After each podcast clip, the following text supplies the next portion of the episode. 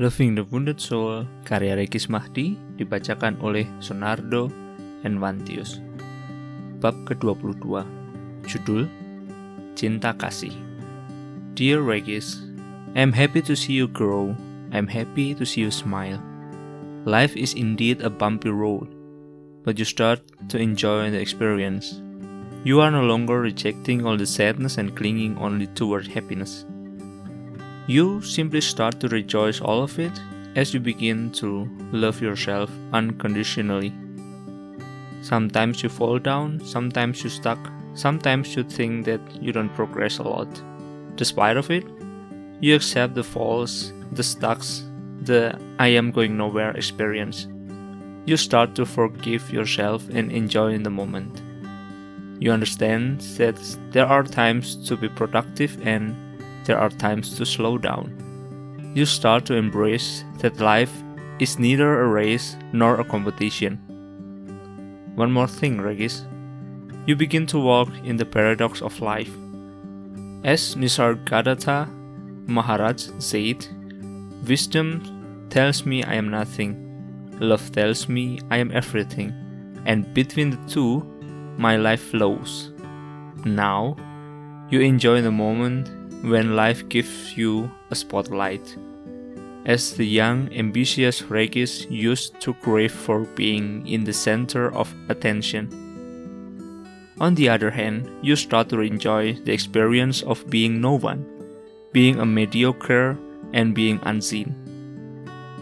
That is the true progress.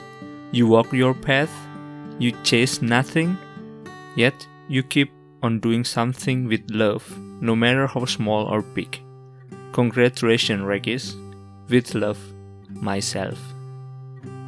Surat ini saya tulis untuk diri sendiri pada tanggal 10 Februari 2019. Sejak mengalami depresi, pelan-pelan saya belajar untuk mencintai diri saya sendiri. Saya membaca buku-buku mengenai cinta kasih, seperti 12 Steps to a Compassionate Living yang ditulis oleh Karen Armstrong dan Loving Kindness, The Revolutionary Art of Happiness yang ditulis oleh Sharon Salzberg.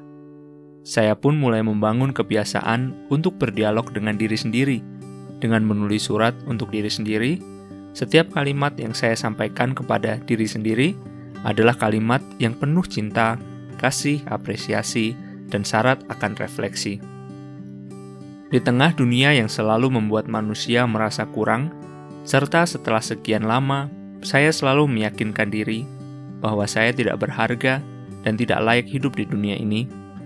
Akhirnya saya melatih kebiasaan baru untuk mengasihi diri sendiri. Saya mulai mempelajari Loving Kindness Meditation, meditasi cinta kasih, sebagai salah satu latihan yang direkomendasikan oleh Sharon Salzberg dan banyak psikolog di dunia untuk menumbuhkan rasa kasih sayang kepada diri sendiri. Meditasi cinta kasih adalah latihan olah rasa dan olah pikir untuk mengembangkan kasih murni pada diri sendiri dan orang lain. Latihannya sangat sederhana, yaitu mengucapkan mantra cinta yang ditujukan kepada diri sendiri dan kepada orang lain. Mantra cinta itu berupa kalimat-kalimat seperti Semoga saya berbahagia, semoga saya tumbuh bijaksana, semoga saya sehat, semoga saya bebas dari derita berkepanjangan. Mantra-mantra itu juga kita ucapkan kepada orang lain dengan cara membayangkan orang itu ada di hadapan kita. Mulai dari orang yang kita kagumi, orang yang tidak begitu kita kenal, orang yang kita benci, hingga semua orang serta semua makhluk yang ada di bumi. Kelihatannya sederhana, tetapi ketika dipraktikkan bisa sangat menyiksa karena kita menghadirkan orang-orang yang kita benci, orang yang pernah menyakiti kita, sementara kita mendoakannya agar berbahagia. Dibutuhkan kemampuan memaafkan dan keikhlasan yang luar biasa. Sepulang studi dari Inggris, saya memilih menyepi di Bali sambil menjadi sukarelawan sebagai pengajar bahasa Inggris. Saya hanya mengajar pada malam hari, sehingga di siang hari waktu saya full untuk membaca buku dan bermeditasi. saya mempraktikkan langkah demi langkah meditasi cinta kasih sesuai yang dituliskan oleh Sharon Salzberg. Ketika mempraktikkan meditasi cinta kasih untuk orang-orang yang saya benci, kepala saya pusing dan berat sekali. Tidak jarang, siang hari saya habiskan hanya untuk tidur setelah berlatih meditasi. Saat itu, ada beberapa orang yang saya ambil jadi bahan latihan. Pertama, adalah anggota keluarga saya, karena tidak bisa dipungkiri jika orang-orang terdekatlah yang meninggalkan banyak luka untuk kita. Kedua, adalah beberapa orang Indonesia kenalan saya di Inggris. Mereka adalah orang-orang yang ternyata tidak siap mendengar kisah saya ketika saya membukanya kepada publik. Stigma terhadap gangguan mental masih sangat kuat, dan orang dengan depresi seperti saya masih sangat jarang. Akhirnya, saya malah dianggap cari perhatian, bahkan sesat karena terlalu banyak belajar agama. Beberapa orang yang saya percaya malah membocorkan kisah itu kepada banyak orang dan menjadikannya obrolan seru terkait depresi yang saya alami. Meskipun rasanya sakit sekali dan menggiring saya untuk semakin ingin bunuh diri, saya tak mau menjadikan luka itu sebagai alasan saya untuk terus-menerus membenci. Saya ingin mengikhlaskan perbuatan mereka dan terbebas dari kebencian Beberapa kali saya menangis ketika latihan meditasi cinta kasih karena saya harus berjuang untuk mendoakan orang-orang yang menyakiti saya agar mereka berbahagia. Di satu sisi, saya masih mengingat semua sikap dan perilaku mereka yang menyakitkan. Namun, di sisi lain, saya berbahagia karena sudah bisa membayangkan mereka dengan jelas di kepala saya dan mendoakan mereka agar berbahagia. Cinta kasih bukan tentang diri sendiri. Jika latihan cinta kasih hanya tentang menyayangi diri sendiri, itu namanya latihan narsis.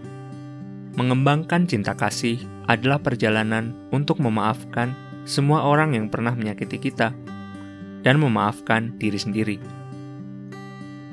Bagaimanapun, sebagai manusia, kita juga pasti pernah menyakiti dan melukai orang lain.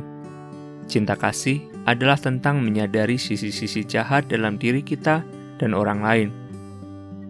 Cinta kasih juga berarti komitmen untuk tidak akan lagi mengulang perbuatan jahat kita, karena kita juga sudah tahu betapa kata dan perilaku bisa sangat berdampak pada siapa pun yang menerimanya. Cinta kasih juga merupakan perjalanan untuk menerima kekurangan orang lain tanpa rasa jemawa dan menerima kelebihan orang lain tanpa rasa iri. Kalau belum bisa melakukannya, berarti kita masih belum bisa berbahagia dengan tulus akan kualitas hidup yang dimiliki orang lain. Cinta kasih juga merupakan perjalanan untuk berbahagia seutuhnya atas kekurangan dan kelebihan diri. Cinta kasih berarti kita menyadari bahwa di dalam setiap jiwa ada keindahan yang bersemayam, baik itu pada orang lain maupun diri sendiri. Setelah sekian lama membenci diri, kini saya mulai menerima segala ketidaksempurnaan pada diri saya. Saya sudah tidak lagi membebani diri dengan segala ekspektasi orang lain.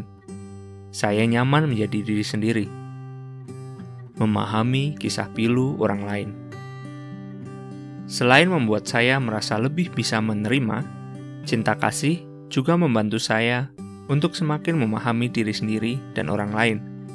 Cinta kasih membantu saya mengembangkan kemampuan untuk melihat pengalaman orang lain dari kacamata mereka sendiri. Cinta kasih melatih saya sedikit demi sedikit menjadi pendengar yang baik, yang hadir penuh untuk mendengar, bukan untuk membalas atau memberi nasihat. Semua orang yang pernah berada di titik terendah hidupnya, entah karena depresi ataupun hal lain, pasti menyadari bahwa ketika roda kehidupan berputar ke atas, mereka menjadi pribadi baru yang lebih memiliki cinta kasih. Mereka biasanya menjadi pendengar cerita terbaik saat sudah lebih baik. Bahkan, ada kecenderungan orang-orang yang sedang mengalami depresi juga aktif menolong dan menjadi pendengar rekan-rekannya yang sedang mengalami masalah. Rasanya terdengar janggal, karena seharusnya merekalah yang butuh ditolong dan didengar. Namun, siapa pun yang pernah mengalami depresi pasti paham mengapa hal ini bisa terjadi. Ketika dihantam depresi, seseorang bisa menjadi sangat kontemplatif dan memikirkan hal-hal yang sangat sederhana seperti mengapa aku sedih. Seringkali jawaban yang mereka temukan adalah karena tidak ada yang mendengarkanku, atau karena aku sering menerima kata-kata negatif dari orang lain. Orang-orang yang sedang mengalami depresi sadar bahwa kata-kata dapat menghancurkan jiwa, maka ketika ada teman mereka yang mengalami permasalahan berat, orang-orang dengan depresi tidak ragu untuk datang dan hadir menjadi pendengar. Depresi mengajarkan banyak orang mengenai kesedihan, kesengsaraan, kesepian, putus asa, dan keinginan untuk mati, sehingga mereka lebih peka atas kondisi orang lain. Orang dengan depresi dapat melihat apa yang tidak bisa dilihat orang lain.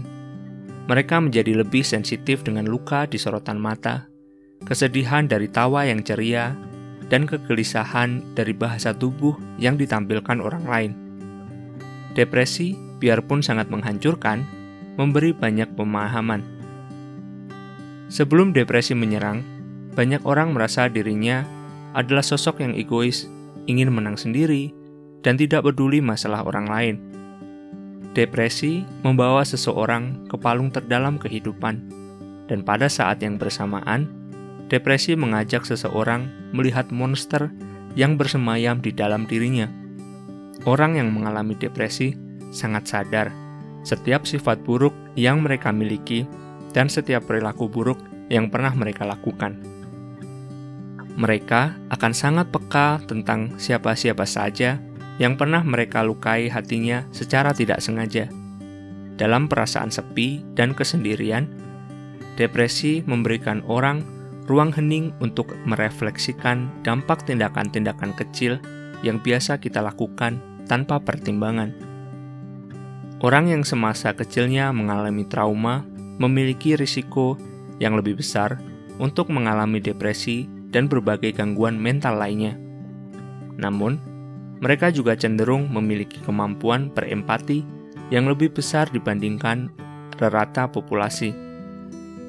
Hal ini terjadi karena luka dapat mengajarkan seseorang untuk lebih peka terhadap kondisi mental dan emosi orang lain.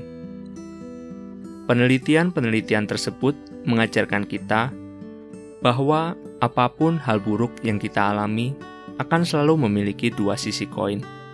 Di satu sisi, bisa memberikan kita luka yang amat dalam, tetapi di sisi lain menyediakan kesempatan untuk bertumbuh dan mengembangkan kualitas diri yang positif.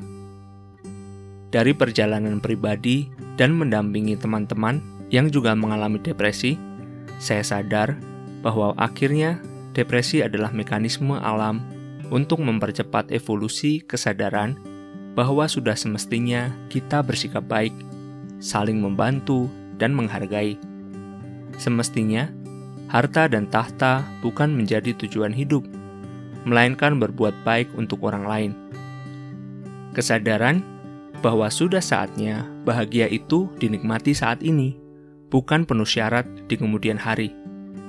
Depresi menjadi benang merah yang mengembalikan lagi koneksi antar manusia dengan mengetuk hati kita yang terdalam Depresi menampar kita yang hidup di tengah kepalsuan. Dari pikiran-pikiran seperti ini, kadang saya bisa melihat sisi positif dari menyebarnya depresi sebagai epidemi pada manusia modern. Pikiran-pikiran seperti ini membuat saya bersyukur akan depresi yang pernah mampir di hidup saya.